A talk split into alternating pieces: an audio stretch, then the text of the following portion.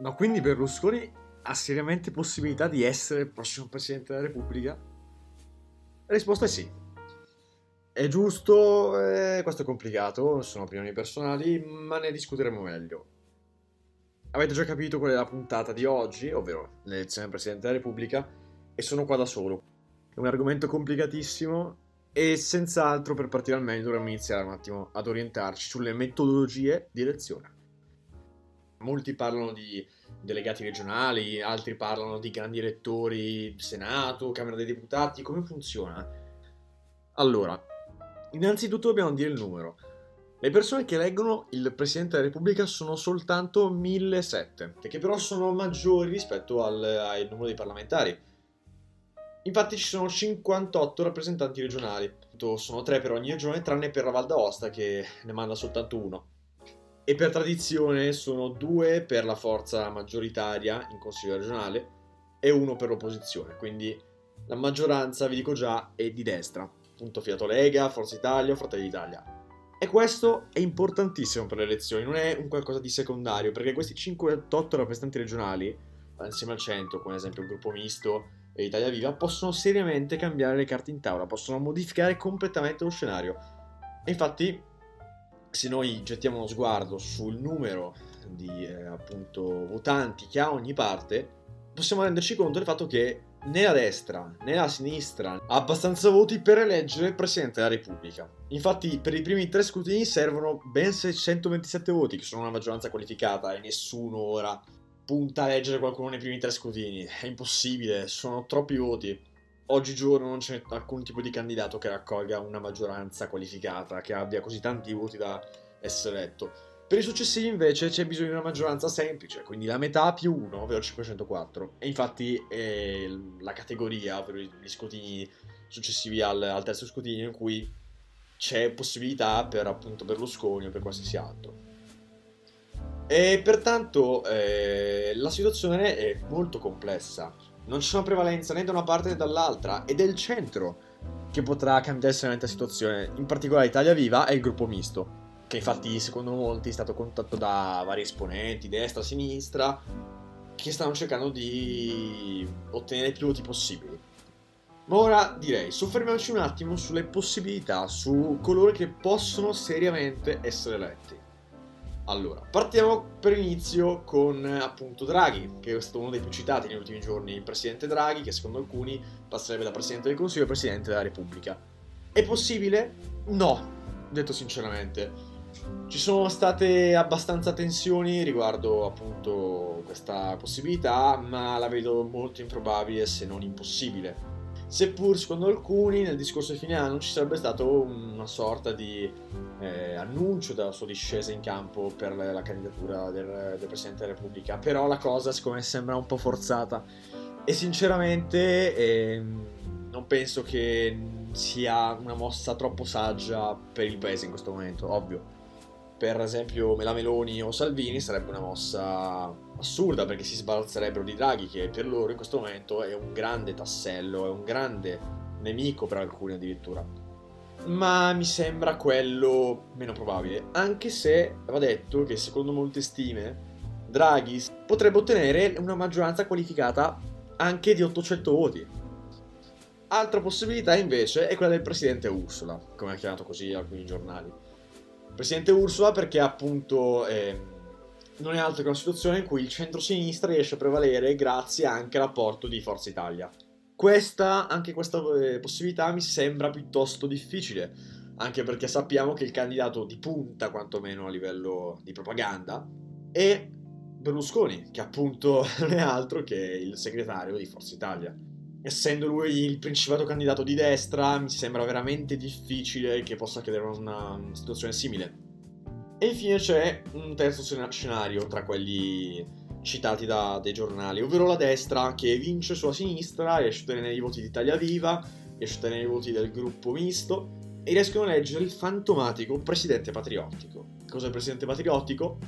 dovrebbe essere un presidente, appunto, secondo molti affiliato direttamente a un partito di destra, secondo altri indipendente, che comunque riesca a far valere i diritti della destra sovranazionale, della destra appunto sovranista.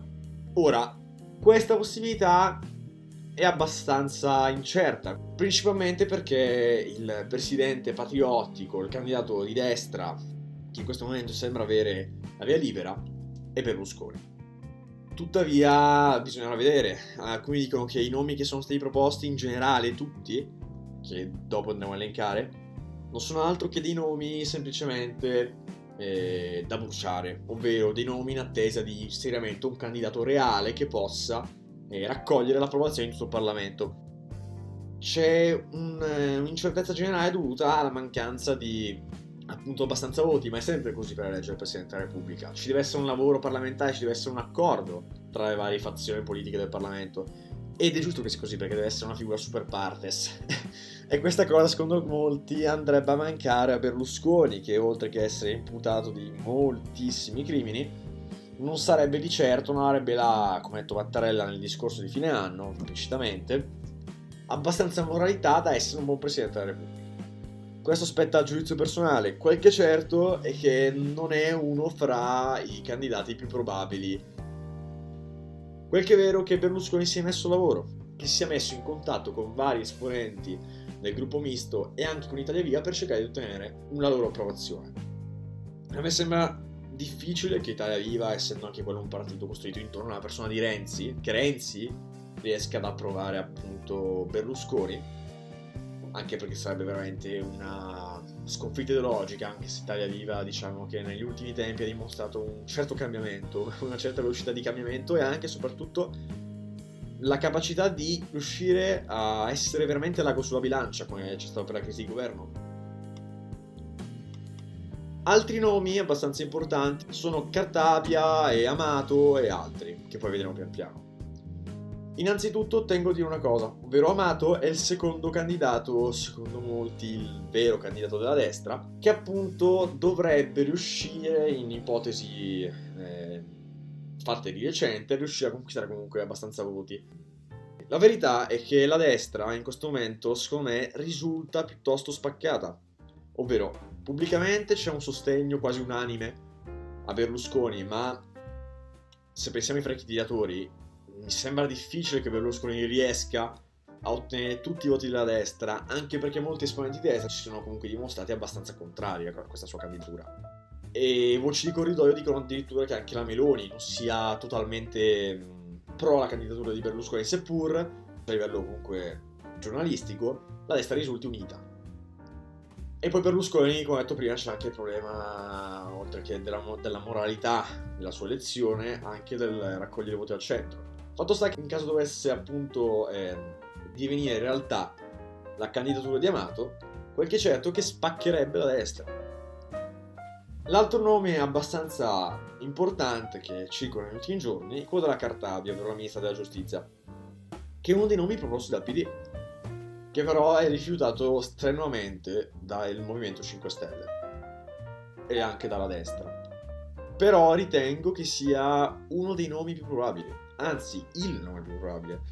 Ciò è dovuto principalmente al fatto eh, che la Cartabia, oltre che essere comunque qualificata, è stata in Corte Costituzionale, quindi non è una persona uscita dal nulla, rappresenta un buon intermediario, rappresenta una buona personalità per quanto riguarda appunto eh, la qualifica del super partes, o meglio, ha delle idee personali che tutti conoscono, è comunque schierata politicamente, ma nei suoi incarichi, anche come ministro della giustizia, non ha mai eh, esposto queste sue idee.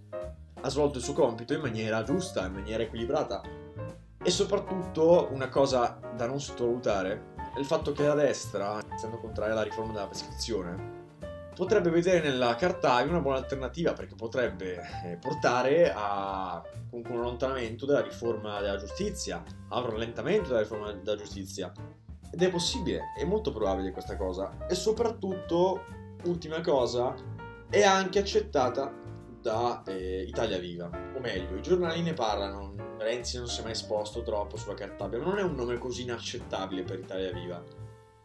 E questo metterebbe d'accordo veramente buone, buonissime parti del Parlamento. E anche se a destra decidesse di non dare eh, appunto proprio voto, anche soltanto con Italia Viva, PD, 5 Stelle e il gruppo misto si potrebbe riuscire a ottenere una maggioranza è semplice, in grado di eleggerla.